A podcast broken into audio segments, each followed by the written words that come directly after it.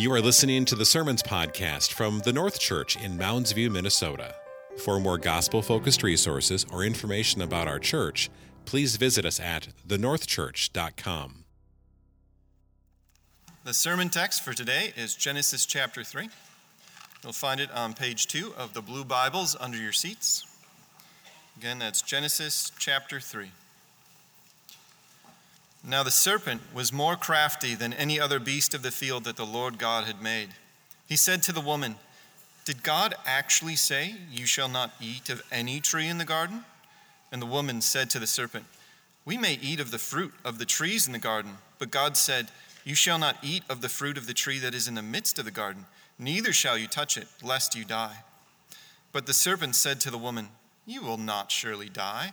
For God knows that when you eat of it, your eyes will be opened, and you will be like God, knowing good and evil. So when the woman saw that the tree was good for food, and that it was a delight to the eyes, and that the tree was to be desired to make one wise, she took of its fruit and ate. And she also gave some to her husband who was with her, and he ate. Then the eyes of both were opened, and they knew that they were naked. And they sewed fig leaves together and made themselves loincloths. And they heard the sound of the Lord God walking in the garden in the cool of the day. And the man and his wife hid themselves from the presence of the Lord God among the trees of the garden. But the Lord God called to the man and said to him, Where are you? And he said, I heard the sound of you in the garden, and I was afraid, because I was naked, and I hid myself. He said, Who told you that you were naked? Have you eaten of the tree of which I commanded you not to eat? The man said, the woman whom you gave to be with me, she gave me the fruit of the tree, and I ate. Then the Lord God said to the woman, What is this that you have done? The woman said, The serpent deceived me, and I ate.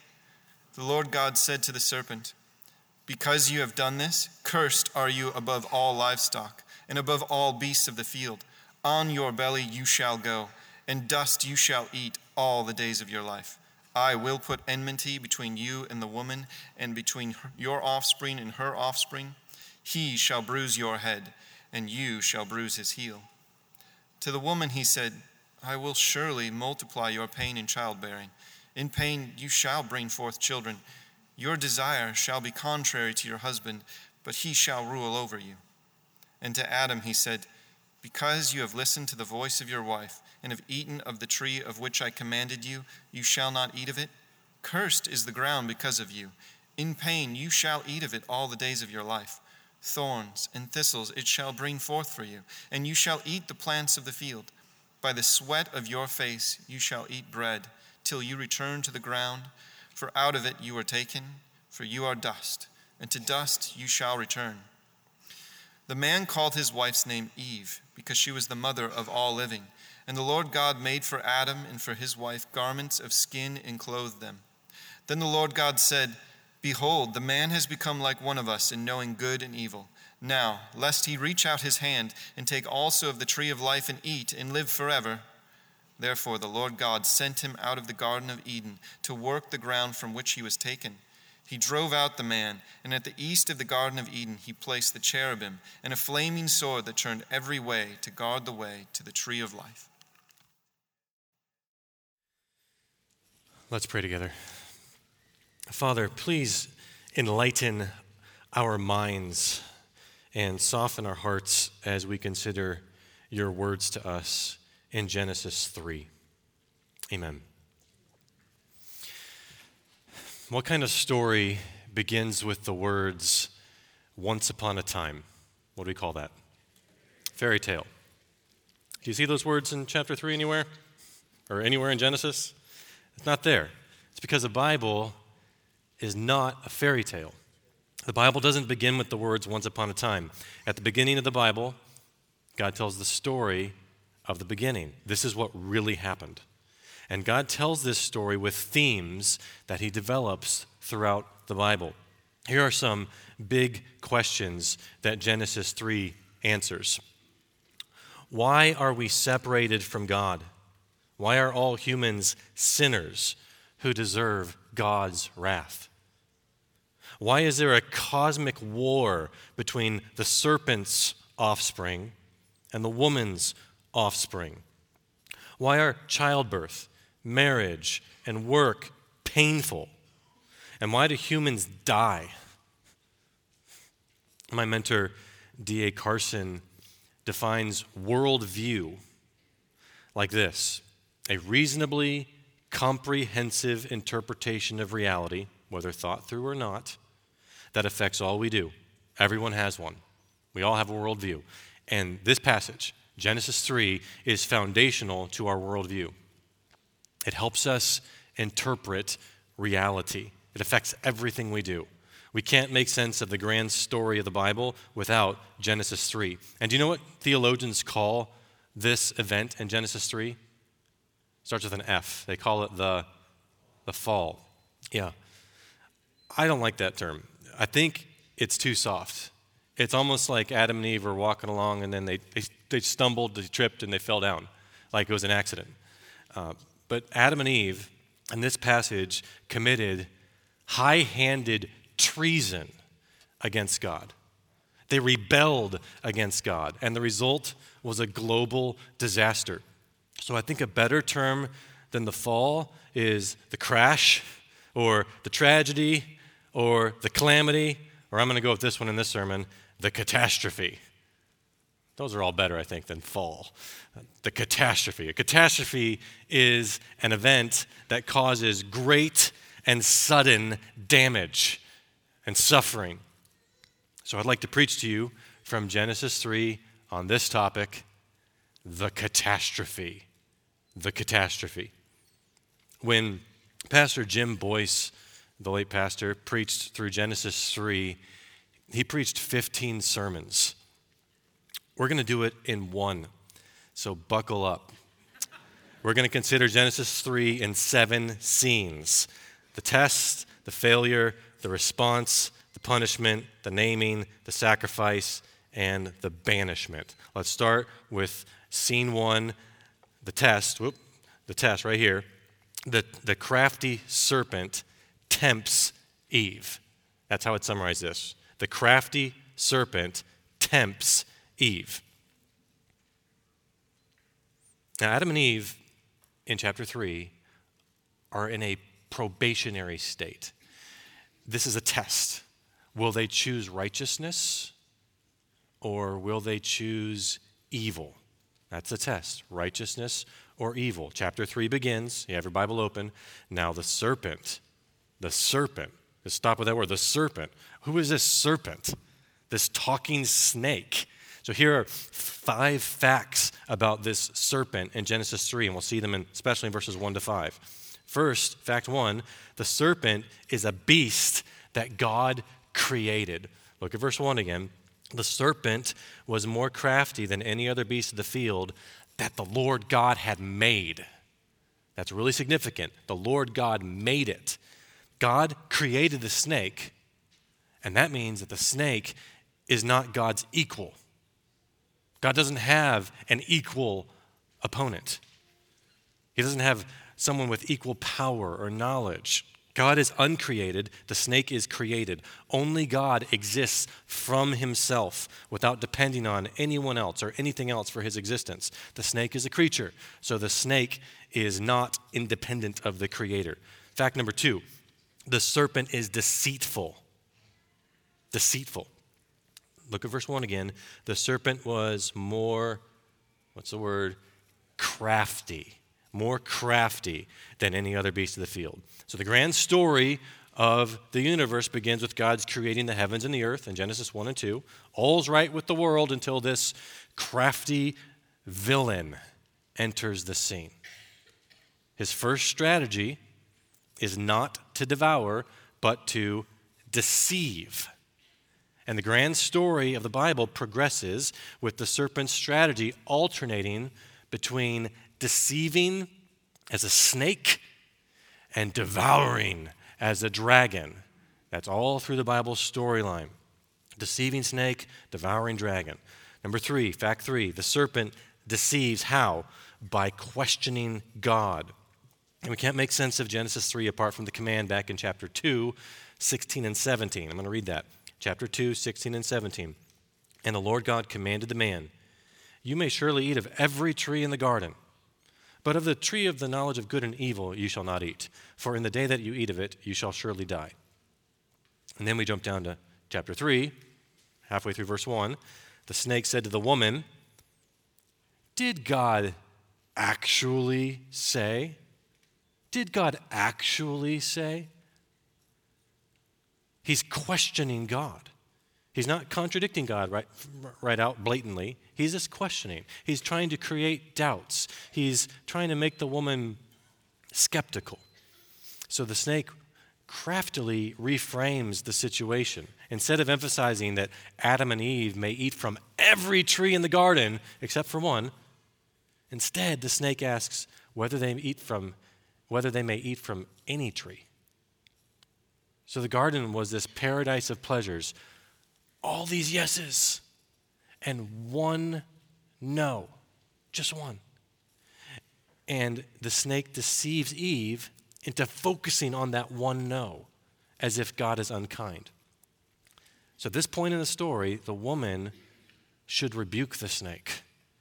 The woman should defend that God is good.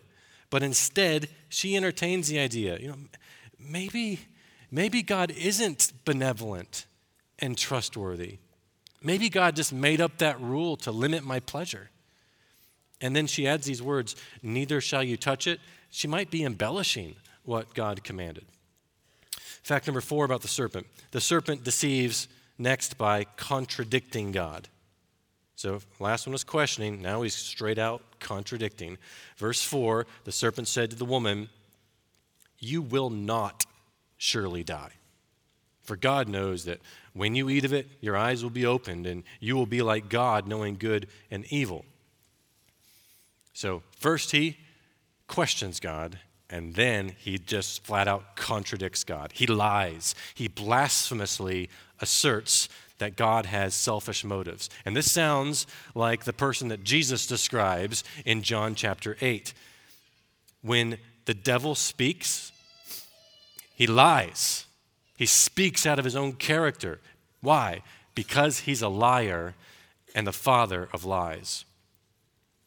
So, will the woman's eyes be opened if she eats from this tree at this time? And the answer is yes, but not in a good way. She will know evil by becoming evil herself, and thus she will die spiritually. Her spiritual death will start the countdown to her physical death. And finally, fact number five, and I'm, uh, this is more of a systematic uh, fact from the rest of Scripture. This serpent is Satan, and we know this from several other passages. Genesis 3 does not explicitly identify the snake as Satan, but when we read Genesis 3 in light of the whole Bible, we must identify the snake as Satan. One of the key passages is in Revelation 12, which says this Another sign appeared in heaven. Behold, listen to these titles a great red dragon with seven heads and ten horns, and on its heads seven diadems. And the great dragon was thrown down, that ancient serpent, who is called the devil and Satan, the deceiver of the whole world. He was thrown down to the earth, and his angels were thrown down with him. The accuser of our brothers has been thrown down. And it goes on. That's six titles for the same person. Clearly, that ancient serpent is Satan. Now, the Bible doesn't specify the precise way that Satan and the, and the snake relate in the Garden of Eden. Somehow, Satan used the physical body of a snake in the Garden of Eden. So he may have transformed himself into a snake like creature. He may have entered and influenced one of the existing snakes to accomplish his devious plan. We don't know. Regardless of the precise means, the Bible presents this story of a talking snake as real history, not a myth, a legend, a fable, or a parable. That's scene one, the test. The crafty serpent tempts Eve. Scene two is the failure. The woman is deceived, and Adam fails to guard the garden. This is verse 6. Look at it. Verse 6. So when the woman saw that the tree was good for food, and that it was a delight to the eyes, and that the tree was to be desired to make one wise, she took of its fruit and ate.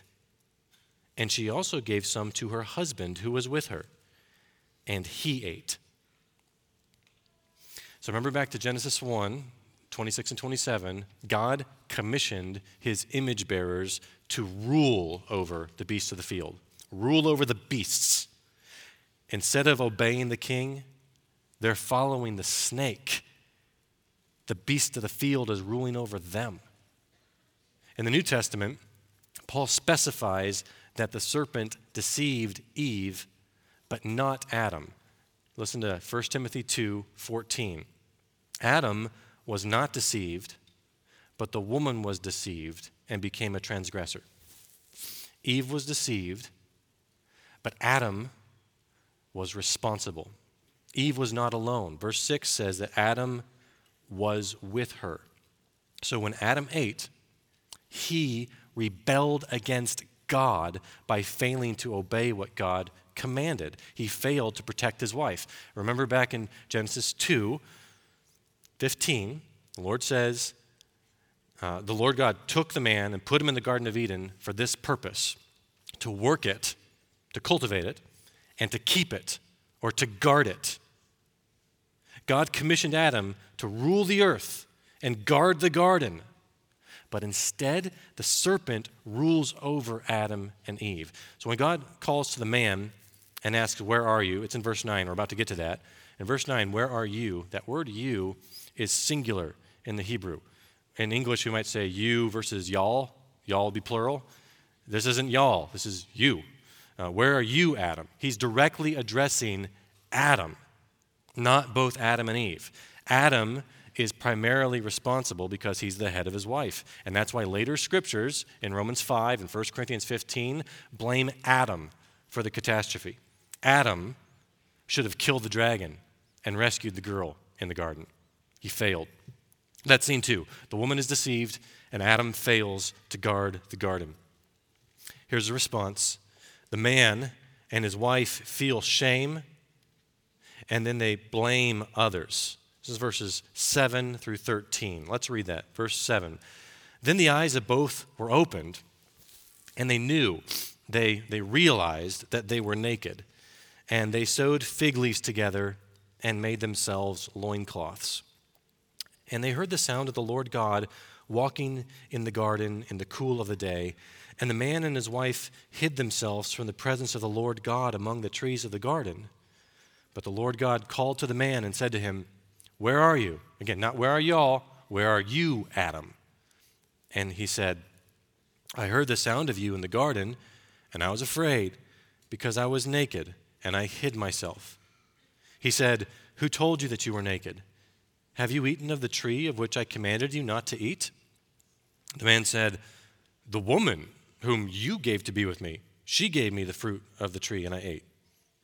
Then the Lord God said to the woman, What is this that you have done? The woman said, The serpent deceived me, and I ate. So Adam's and Eve's sins separate them from God. They're guilty before God, so what do they feel? They feel shame. Their nakedness symbolized their childlike innocence, kind of like how toddlers love to streak around the house after taking a bath. But after Adam and Eve sin, they clothe themselves because they know they're guilty before God. They suddenly feel shame at their nakedness, and they hide from God because they're ashamed to be in His presence. Now, it's, it's silly in verse 7, Adam and Eve think they can cover their guilt and shame with fig leaves. Or verse 8, it's silly that they think they can hide from God among the trees. It reminds me of playing hide and seek with a toddler who the toddler closes his eyes and thinks that he becomes invisible. Or maybe he does this and thinks you can't see him. That's how silly this is. They think they can hide from God like that. So God addresses Adam and gives Adam the opportunity to confess his sins, to take responsibility for his sins. But what does he do? He makes excuses. So, verse 12 Adam blames Eve and ultimately God himself. When he says, The woman whom you gave me, that's implying, hey, you gave her to me. It's your fault. And he's also blaming the woman. She gave me the fruit of the tree and I ate. And then when God asks the woman and gives her an opportunity to repent of her sins, instead she says, The serpent deceived me, and I ate. It wasn't my fault. The serpent made me do it. So Adam and Eve act like they are innocent victims instead of responsible sinners. Adam points at Eve and at God, and Eve points at the serpent. They blame others. That's scene three. The response the man and his wife feel shame and blame others. Scene four is the punishment. God curses the serpent and the ground, and God judges the woman and Adam. So, first, God curses the snake and promises a snake crusher. This is verses 14 and 15. Let's read it. Verse 14 The Lord God said to the serpent, Because you've done this, cursed are you above all livestock and above all beasts of the field. On your belly you shall go, and dust you shall eat all the days of your life. I will put enmity between you and the woman, and between your offspring and her offspring. He shall bruise or crush your head, and you shall bruise or strike his heel. Now, God may have originally created the snake with legs and wings, as in our popular pictures of dragons, but because of the snake's deceit, God humiliated the snake by forcing it to slither on its belly in the dust. As a result, how do we describe snakes? We call a snake a reptile that is long, limbless, without eyelids, and moves over the ground on its belly with a flickering tongue that makes it appear to be eating the dust. And God cursed not only the snake, but also the snake's offspring. He cursed them with enmity, verse 15. And the rest of the Bible's storyline traces this ongoing battle between the snake's offspring and the woman's offspring. The first seed of the serpent is Cain in chapter 4. He kills his brother Abel. The serpent, Jesus explains in John 8, was a murderer from the beginning, and Cain was the first human murderer. So humans are either children of God, that's children of the woman, of the offspring of the, of the woman, or they're children of the devil, offspring of the serpent. And instead of continuing through Abel, the seed of the woman continues through Seth. Eve says in Genesis 4:25, God has appointed for me another offspring instead of Abel, for Cain killed him. And that line, the offspring of the woman, continues through Seth all the way to Noah and then Abraham, Isaac, Jacob, Judah, all the way to King David, all the way to the Messiah and his people. That's the line, the woman's offspring. And that, that phrase, the, the woman's seed, the woman's offspring, can refer to a group of people, of God's people. That's how it's used in Romans 16:20. And it can also refer to a particular person, the seed, the offspring, as in Galatians 3:16, and that refers to Jesus. Although the serpent will bruise the Messiah's heel, that is Jesus dies on a tree, Jesus is the ultimate seed of the woman who will mortally crush the serpent.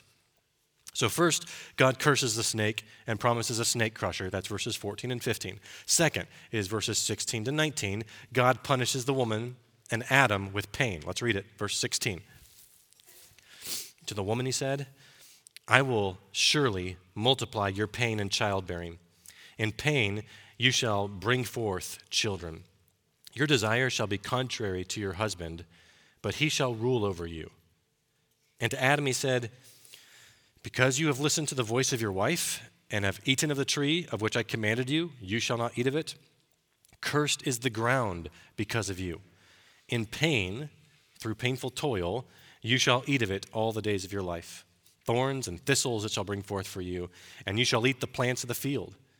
By the sweat of your face you shall eat bread till you return to the ground, for out of it you were taken, for you are dust, and to dust you shall return. God punished the woman with pain in childbearing. Look at the end of verse 16. What does that mean? Your desire shall be contrary to your husband, but he shall rule over you. I think that Genesis 4 7 helps unlock the meaning of 316 because 4 7 uses similar wording. It says this Sin is crouching at the door, its desire is contrary to you, but you must rule over it. So here's how the, the Net Bible translation renders the end of 316. I think this is a good translation. You, talking to the woman, you will want to control your husband, but he will dominate you. I think that's a good translation. I think verse 16 means that God punishes the woman with pain and how she and her husband struggle to exercise authority in a marriage. So the woman and the man can sin in different ways in this marriage relationship. So for the woman, instead of gladly following her husband, the woman inclines to sin against her husband in, in one of two ways. One, she desires to dominate him by usurping his authority, and the other is she possessively clings to him by wanting him to be more for her than he can. For the man, instead of responsibly exercising headship by lovingly leading his wife, the man selfishly fails to guide and protect his wife in one of two ways. One, he treats his wife in a harsh and domineering manner, as in verse 16, or he lazily abdicates his authority. He gives that authority to his wife by giving up and giving in. And that's exactly what Adam does in the first six verses of Genesis 3. He fails to guide and protect his wife. Further, in this passage, God curses the ground. By cursing the ground, God punished the man with pain in cultivating the ground. So Adam sinfully ate forbidden fruit, and as a result, it's now more difficult to grow food. God created the earth as abundantly productive, and now he has cursed it. And even further, God punished mankind with mortality. Mortality. As a result of physical death, humans return to the very ground over which the snake must now slither. So note this comparison. Verse 19, God says to Adam, You are dust. Now look back at verse 14, what God says to the serpent Dust you shall eat. You are dust, dust shall you eat. So the phrase eating dust is not about the serpent's diet, it's about the serpent's humiliation and defeat. But I think there's a striking connection here between verses 14 and 19. The serpent eats dust, and you are dust. In other words, you are food for the serpent. The serpent wants to eat you, the dragon wants to devour you. You're dragon food. So beware the devouring dragon. That's scene four. God curses the serpent in the ground, and God judges the woman and Adam. Scene five is the naming. Adam names his wife Eve. I've been referring to the woman as Eve in this sermon, but it's not until verse 20 that the woman gets that name. Look at verse 20. The man called his wife's name Eve because she was, or she would become, the mother of all living. And if you're using the English Standard Version, you might notice there's a note on verse 20. That's really helpful. It says, Eve sounds like the Hebrew word for life giver and resembles the word for living. That's good. So this raises at least four questions. Question one is how does verse 20 fit in this story? Verse 20 might seem out of place as you read the story, uh, because at this point in the story, Eve is not a mother. Chapter 4 begins Adam knew his wife Eve, and she conceived and bore Cain. But at this point in the story, Eve hasn't conceived. They don't have any children. So, why does Adam name his wife Eve? And the answer, I think, is verse 15. Verse 15 contrasts your offspring, that's the seed of the serpent, and her offspring, that's the seed of the woman. So God promises that the woman will have offspring. That's the connection. That's how verse 20 fits in the story. A second question is what is significant about Adam's naming his wife? The significance is at least twofold. One, Adam's act of naming shows that he's trusting what God promised in Genesis 3:15. He's believing what God promised, that he and his wife will have offspring. And two, Adam's act of naming signifies that he has God given authority. In Genesis 2 19 and 20, Adam names the animals. And in 223, Adam gives his wife the generic name woman, Isha, because she was taken out of man, Ish. And here in 320, Adam gives his wife the specific name Eve. Naming his wife signifies that he has God given authority over his wife. And people in our egalitarian age may freak out that I just said that.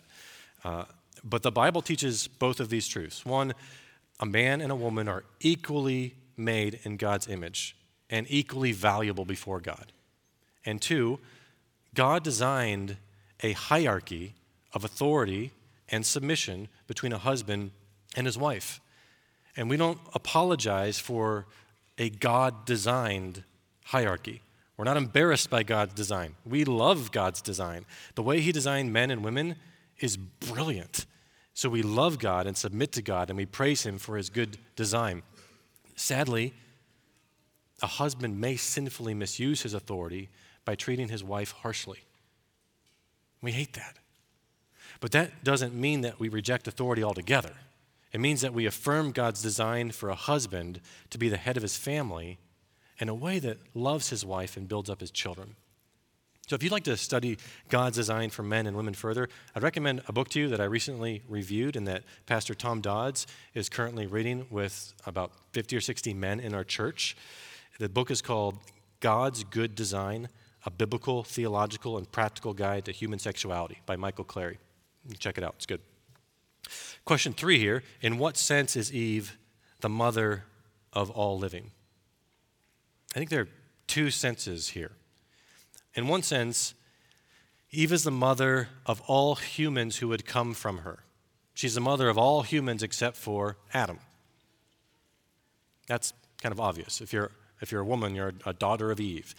But there's a, a more profound sense, I think, uh, an additional layer.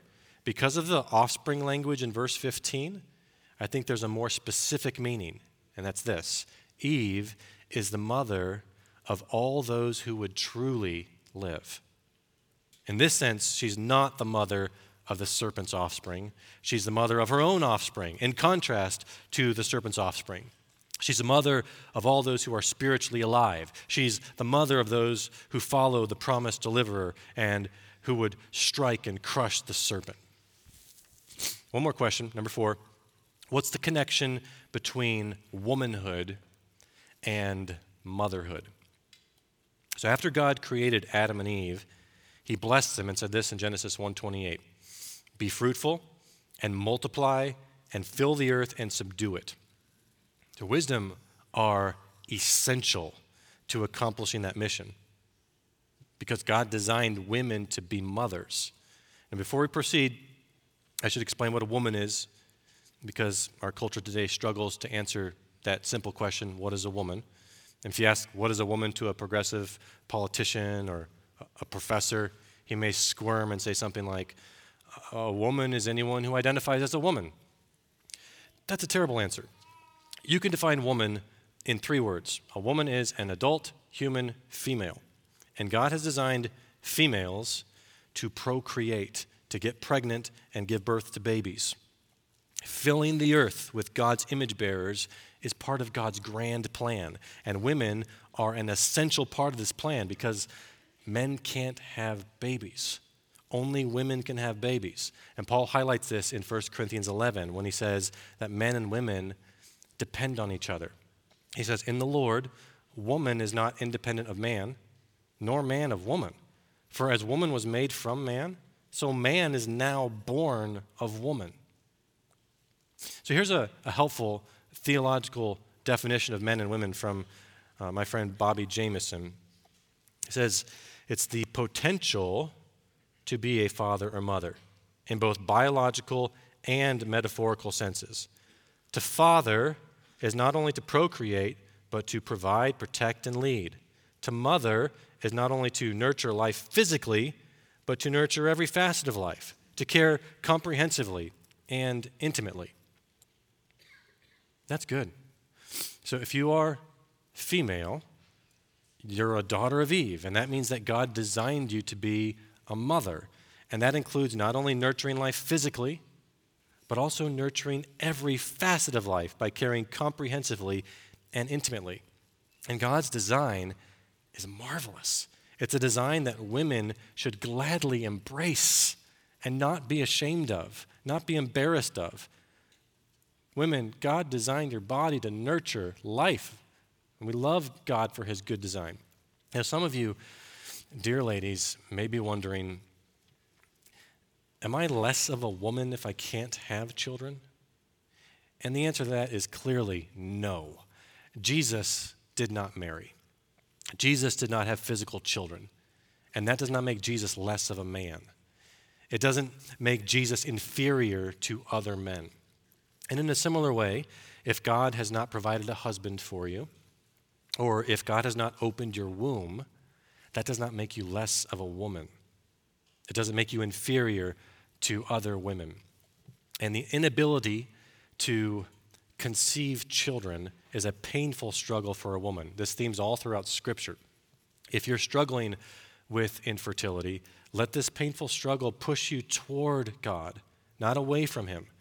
You know that God is your good Father, right? As the psalmist says in Psalm 119, you are good and do good. You believe that, right? that God is good and He does good. You know that God loves you and sustains you and will never leave you. So draw near to God and He'll draw near to you. And for those whom God has not given physical children, in Christ you can have many spiritual children whom you disciple to treasure Christ in all of life. That's nurturing. But as Christians deal with any suffering or affliction, we must trust God even when it hurts. So that's scene five, the naming. Adam names his wife Eve. Now, scene six, the sacrifice. God clothes Adam and his wife with garments of skins. Verse 21. Look at verse 21. And the Lord God made for Adam and for his wife garments of skins and clothed them. What does that mean? I'm not dogmatic about what this sentence implies. Some interpreters think it implies only that Adam and Eve lost their status as God's vice regents.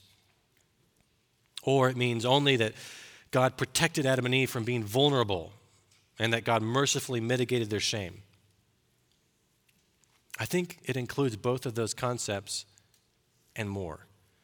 So, yes, Adam and Eve would need clothing to protect them from harsh weather in this fallen world outside Eden, the blazing sun, and from the freezing cold and pouring rain. But I think the clothing has a deeper significance.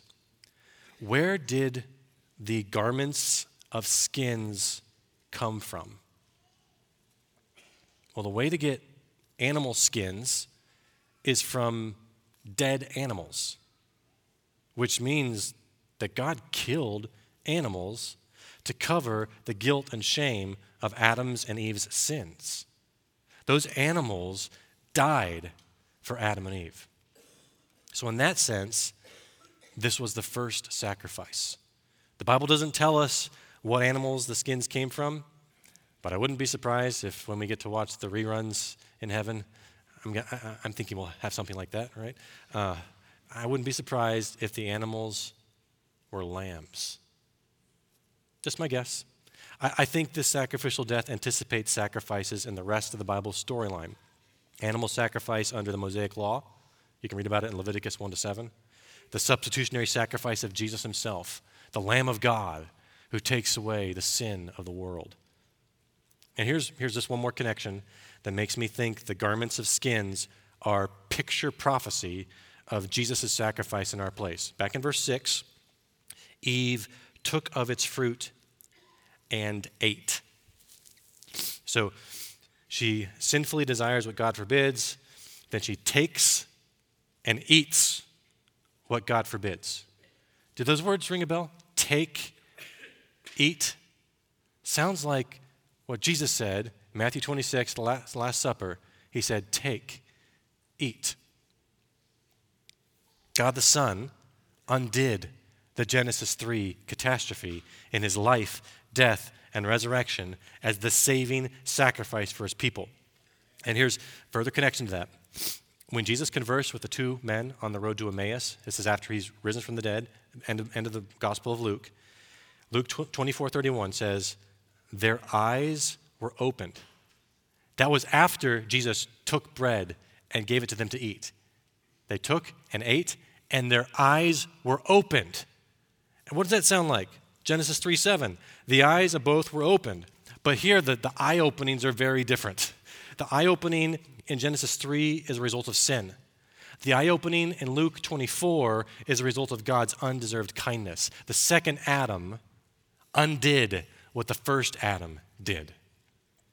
So if you're not a, a Jesus follower this morning, we pray that God will open your eyes so that you recognize this catastrophe in Genesis 3 and so that you submit to King Jesus.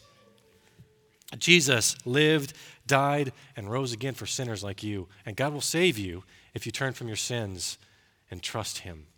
He's the snake crusher. That's scene six the sacrifice. God clothes Adam and his wife with garments of skin. Finally, scene seven the banishment. God exiles the man from the garden. Let's read verse 22 to the end of the chapter. Then the Lord God said, Behold, the, the man has become like one of us in knowing good and evil. Now, lest he reach out his hand and take also of the tree of life and eat and live forever. Therefore, the Lord God sent him out from the Garden of Eden to work the ground from which he was taken. He drove out the man, and at the east of the Garden of Eden, he placed the cherubim and a flaming sword that turned every way to guard the way to the tree of life. I don't have time to go into detail here, so I'll just highlight one insight from this passage the banishment. The banishment connects to at least three themes in the Bible exile in Exodus, temple, and trees. So let me just comment briefly on those three. On exile and Exodus, God banishes his people into exile, and then he will redeem his people from exile again and again Think of the, the great, greatest redemption in the Old Testament is in the book of Exodus, when he redeems his people from their slavery in Egypt. This happens again and again in Scripture. And the climax of this theme in Scripture is when Jesus dies and rises again and saves his people from their slavery to sin. He redeems his people in that sense. Second theme is temple. God banishes his people from his temple, from his presence. There are many parallels between the Garden of Eden and the tabernacle and temple. The most holy place in the tabernacle and temple parallels the Garden of Eden. After God expelled Adam and Eve from the garden, verse 24, he drove out the man, and at the east of the Garden of Eden, he placed cherubim and a flaming sword that turned every way to guard the way to the tree of life.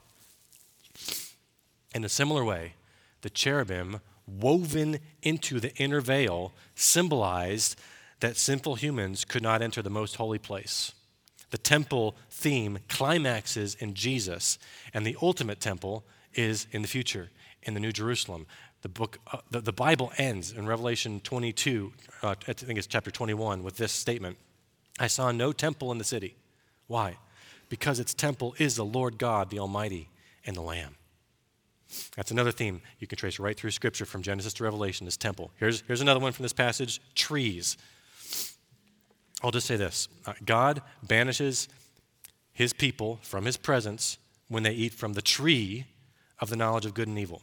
Trees in the Bible often signify life. Think Psalm 1, the tree symbolizing uh, the blessed man. Yet Jesus is cursed as he hangs on a tree, on a wooden cross. The kingdom of God is God's rule over his people and the entire created order, and the expanding kingdom of God is like a growing tree, Matthew 13. In the new heaven and new earth, Revelation 22 describes a river that flows through the middle of the city street. On either side of the river, the tree of life with its 12 kinds of fruit, yielding its fruit each month. The leaves of the tree were for the healing of the nations. There's a lot more to say there. All that to say is there are themes, many of them in Genesis 3, that Go right through Scripture, and those are three of them exile and Exodus, temple, and trees. That's scene seven, the banishment. God exiles the man from the garden. So we've just considered Genesis 3 in seven scenes the test, the failure, the response, the punishment, the naming, the sacrifice, and the banishment. Genesis 3 tells the story of what theologians call the fall, or what I'm calling the catastrophe. The catastrophe. A catastrophe is an event that causes great and sudden damage or suffering. Adam's sin plunged us all into sin. Because of Adam's sin, we begin with a sinful nature. We sin because we're sinners. We commit treason against the Creator and King of the universe. We are idolaters, so we need a Savior. And we can't save ourselves. We need someone to save us. So, does this catastrophe have a happy ending? Yes, it does. In the big story of the Bible, God solved the catastrophe with a eucatastrophe. J.R.R. Tolkien coined this word, eucatastrophe. That prefix EU means good. So, eucatastrophe means good catastrophe. A eucatastrophe is a sudden and favorable resolution of events in a story. The story of the Bible moves from the catastrophe to the you catastrophe, the good catastrophe. The saving work of Jesus is the climactic eucatastrophe. Jesus lived, died, and rose again for sinners. And God will save you if you turn from your sins and trust Jesus. The first Adam's catastrophe is terrible. The second Adam's eucatastrophe is glorious. Here's how Paul puts it in 1 Corinthians 15 As in Adam all die, so also in Christ shall all be made alive. In Adam all die. That's the bad news, the really bad news. But the good news couldn't be better in Christ shall all be made alive. Let's pray. Thank you, Father, for revealing to us the story of the beginning. Thank you for telling us what really happened. It helps us make sense of the mess we're in. We're so grateful that you didn't leave us in our sins. Thank you that Jesus, the serpent crusher, died in the place of sinners like us so that we may truly live. Amen. Thank you for joining us for this episode of the Sermons Podcast from the North Church. For more information about our church or resources to help you deepen your walk with Christ, please visit us at thenorthchurch.com.